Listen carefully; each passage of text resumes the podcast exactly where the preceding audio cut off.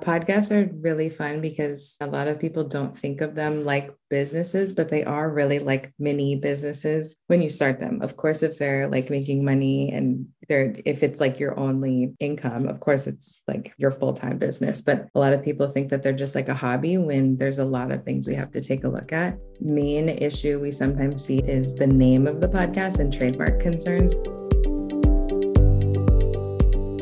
Listening to the Say Hola Wealth podcast, a show dedicated to help destigmatize the idea of wanting more money. More money, more options for you and your family to become financially free. I am your host, Luzy King, Latina wealth coach on a mission to help you create generational wealth through entrepreneurship and stock market investing. In 2019, I left my dream job that looked amazing on paper because I was severely underpaid and overworked. Through that process of reinventing myself, I put myself back in school and I learned about investing and wealth building by accident. I was also denied access to financial advice because I didn't have $100,000 to start investing. I was looking for a Latina wealth coach who was talking about money through a holistic lens, someone who I could relate to and I couldn't find her. So, on this show, I'm going to teach you the strategies, the mindset, and everything I'm doing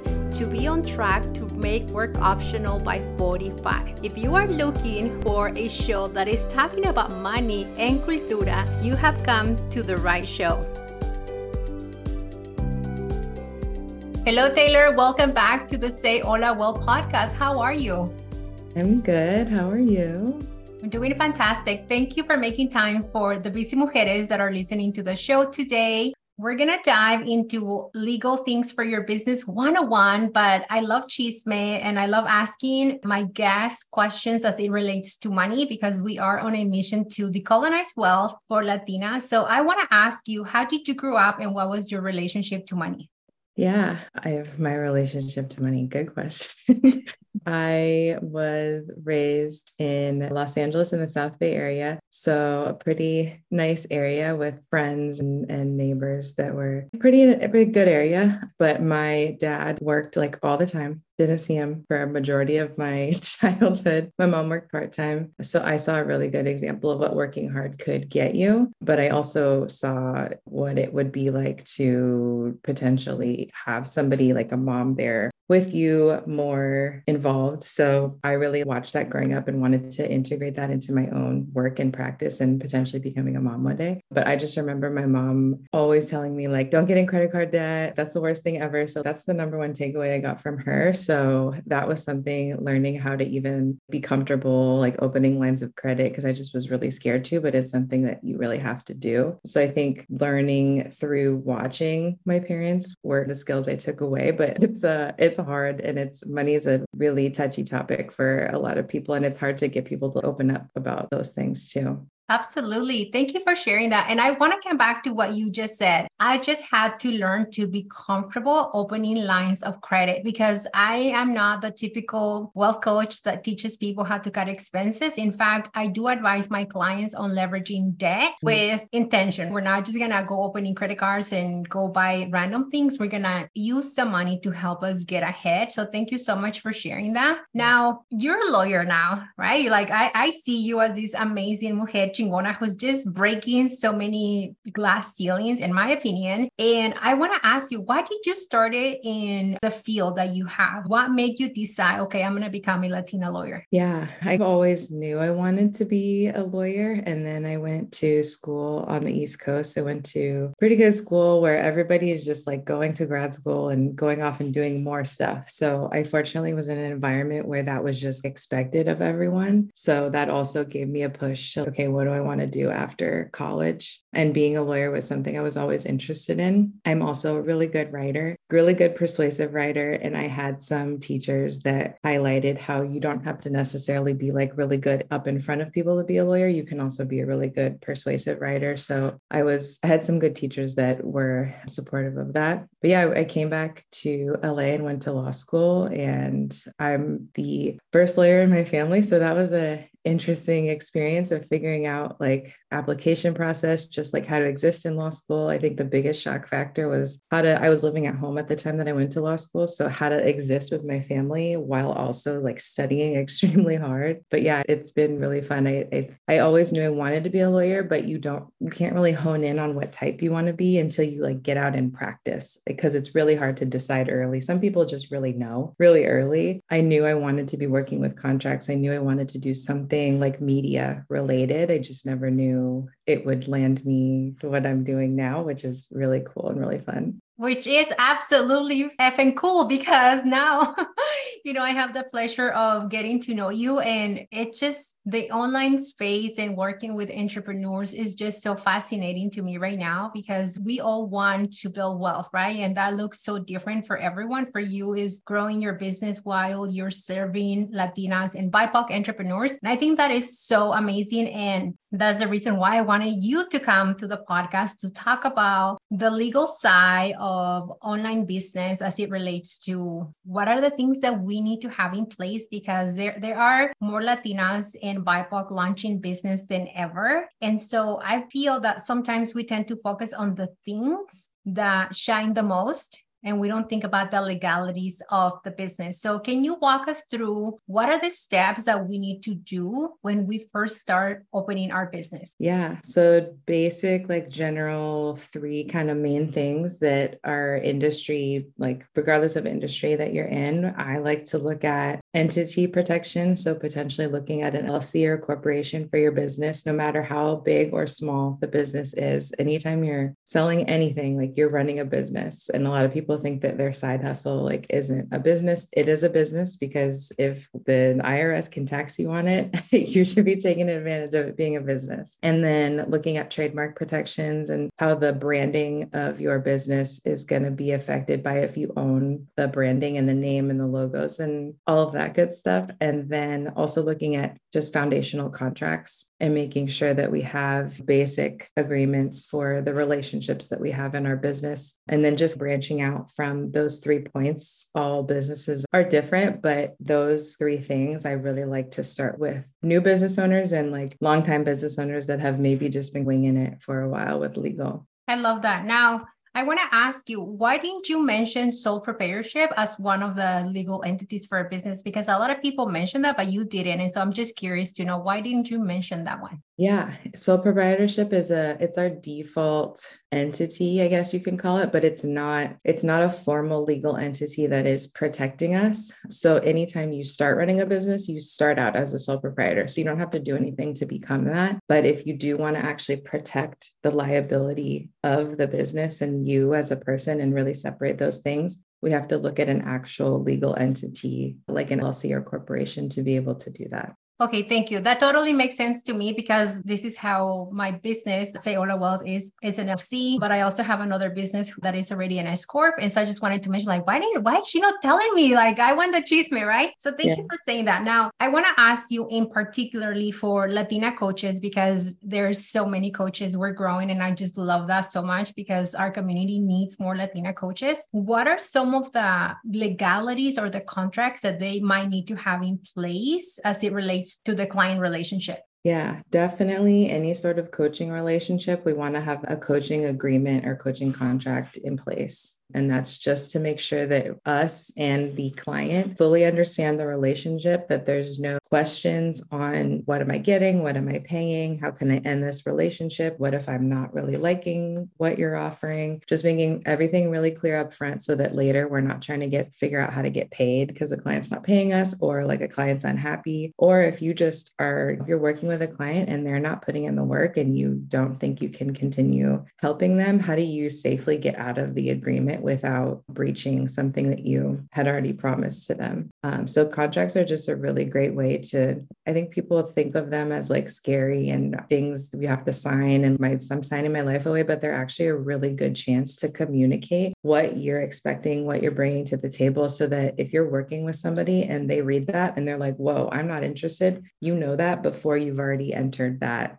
relationship and three, six months down the line, you have a dispute or something that goes wrong. I love that. And I, I do want to say that when I launched my business, I was like, contracts, what? And now I love having all of the legal side of my business, not only the protection and the separation between the business and my personal, but also having the clarity with the clients on this is when we start coaching, this is when we end, this is what happens in between, this is what happens after. And I do want you to plug in your Legalmiga library and tell us what are the things that you offer uh, specifically for people that are doing online business, online coaching, and things like that. Yeah, thanks for letting me plug. We have a I have a law firm, but then I also started a educational platform that is filled with templates and resources for business owners. And I started it because I realized, and I did talk to a ton of clients that were not ready to be able to pay for full blown legal services, but they still needed something in the meantime. So having a template in place is much better than having nothing. Obviously, we're going to prefer to have something like custom drafted for you, but having some sort of template in place is much better. And we have drafted, I've drafted all those templates. So you know that they're attorney drafted. We review them, we update update them as laws and regulations change, because those things do change, unfortunately. But yeah, we have a ton of templates and other resources for business owners, business owners over in the library. Thank you for that. And I wanted you to say that because yes, I've heard some Latina coaches saying, I know that I need to be legally protected, but I don't have the funds right now to hire someone who can help me. So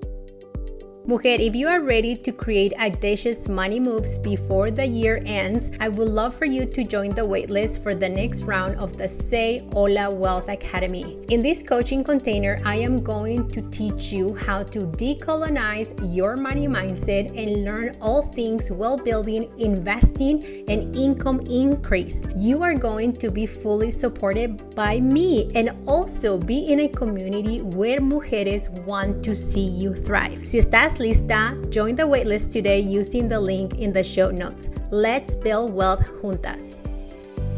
Now, let's get back to the show. Are you comfortable telling us like what is the average investment to work with you just so people kind of have that on the back of their mind should they need to invest and work with you?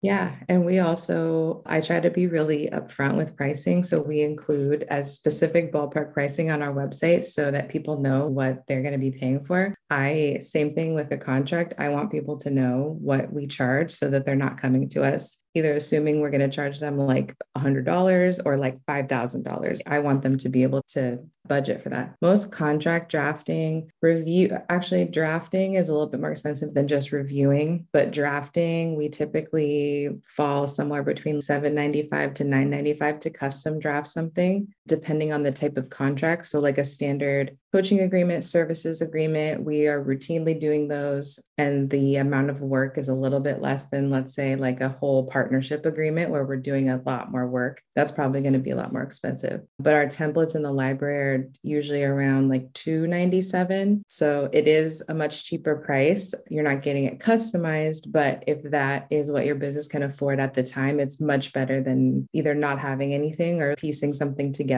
or using something from a friend that like you don't know where they got it. It's just much easier to know that something's been attorney drafted. And I have a ton of other attorney friends that also have similar shops. That's what I would suggest is seeking out attorney drafted templates if you're looking for a template.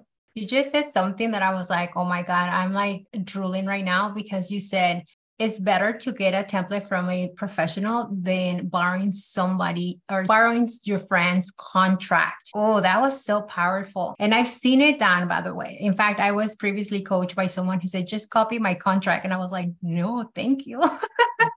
no, gracias. Like I'm gonna, I'm gonna go make my, not make my own, but actually hire someone what is the danger of actually doing that specifically like just copying or borrowing somebody else's coaching contract for example yeah, you don't know where it came from. So, unless they remember like where they got it, also contracts can really differ based on different states. So, if you have a contract drafted by somebody in Minnesota and you're operating in California, like our rules are so much different.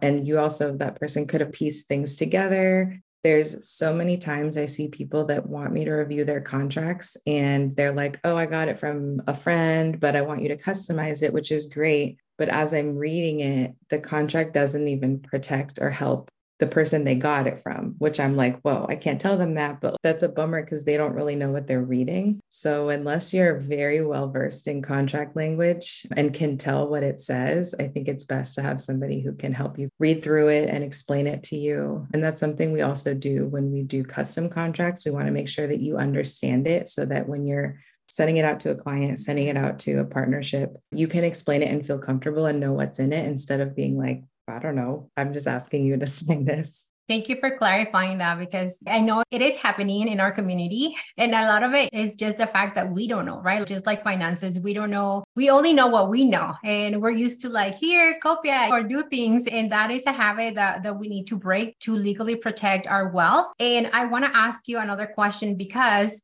there has been an amazing abundance of new Latina podcasters, which I love. But what are some of the legalities that we perhaps need to be aware as it relates to launching a podcast, presenting a podcast, displaying a podcast, and all of the content that we create? Yeah, podcasts are really fun because a lot of people don't think of them like businesses, but they are really like mini businesses when you start them. Of course, if they're like making money and they're, if it's like your only income, of course, it's like your full time business. But a lot of people think that they're just like a hobby when there's a lot of things we have to take a look at. Main issue we sometimes see is the name of the podcast and trademark concerns because a lot of podcasters will look at and just search through all the podcast names when they pick a name and they're like, all right, nobody has my name. I'm good to go. Or I changed my name a little bit from this other podcast and I think it's fine. But in reality, when we're looking at naming something, we're not just comparing your podcast name to other podcasts, we're comparing it to all kind of digital media. So there's a whole other section of things we have to look at because if somebody, for example, has a YouTube channel with the same name as your podcast, that could be an issue down the line if you want to actually register your podcast name. And we've seen that happen, unfortunately. So I think the starting a podcast is like as much work as you guys are putting into it, which is a ton of work. Like we have to treat it like the little business that it is and protect the trademark, even maybe looking at forming an entity for the podcast itself, because maybe it's making money now, maybe it's making money later, but that's a potential risk down the line, especially if we have like advertisers. There's a ton of things that could come into play. But podcasts are really fun because they're like a little mini business package. Yeah. So we need to monetize that as well. So you're giving us so many gems. I'm like, I don't know if I take notes or if I just pay attention, but it's just so good. Now, Taylor, I want to ask you something that I'm very big on normalizing multiple income streams because yes. Latinas have been raised to, we only have one paycheck, we have to work hard. And I want to ask you, because I am also very chismosa. How many income streams do you have? Good question. I think I counted these like a year ago when I was thinking about writing a book, which I'm still thinking about, but very backlogged on that. I'd say like law firm, library, I have like your just your standard like investments. It's not a ton of money, but some money in those. And then passive, I guess passive like investments, not a ton, but I try to invest as many places that I can just because if we can have things passively accumulating for us, like that's amazing. And being able to take any amount from the business that we're making and investing it to helping a future goal. Yeah, um, absolutely. Because investing helps you reduce your taxable income, which is something that I feel that we also need to decolonize because we're like, oh my gosh, más dinero, more taxes. And it's no, that is not how this works. And I do want to say that you also forgot to mention that you earn money as a speaker. Am I correct? Or are you doing free work? Yeah, yeah that counts. Mujeres, I, I wanted to put Taylor on the spot for her to share how many income streams she has because this is how we're going to build wealth. Just having a single source of income is not only unsafe, but also it's not going to help you build generational wealth. So we need to normalize multiple income streams. Now, before I let you go, what is your definition of wealth and where can people find you? Oh, my definition of wealth. I guess now it used to not be a very healthy definition, but now I'd say it's being able to make enough money that allows you to like do things that you want to do and rest and not feel like you have to overwork yourself. So, like passive income feeds into that, which allows you to make money and not be really doing anything is the goal. But I guess, yeah, that's my definition of wealth is like being able to take time off and relax and enjoy yourself. I love that. I'm all about building wealth the lazy way, which includes passive income. Now tell us where can people find you? Yeah, I'm always on Instagram. So my handle is at legalmiga and my website's tiemanlaw.com. We have a lot of helpful resources there, a lot of helpful resources in the library as well. Our Instagram has a ton of content, free content. But yeah, we try to make the information as available as possible. Thank you so much for coming to the podcast and let's keep building wealth juntas. Yeah, thank you. If you are looking for additional resources to help you start your wealth building journey or online business, make sure you check out our blog at sayholawealth slash blog. Until next time, stay safe, stay strong, and stay inspired. On the Say Hola Wealth podcast and associated entities, all information provided is for general informational purposes only and it does not constitute legal, accounting, tax, or other legal advice. Listeners should not act upon the content information without seeking appropriate advice from an accountant, financial planner, lawyer, or other professionals. We assume no responsibility for information contained on this podcast and associated entities and disclaim all liabilities with respect to such information, including but not limited to any liabilities for errors, inaccuracy, omission, misleading, or defamatory statements. Usage of this podcast and associated content constitutes an explicit understanding and acceptance of the terms of this disclaimer.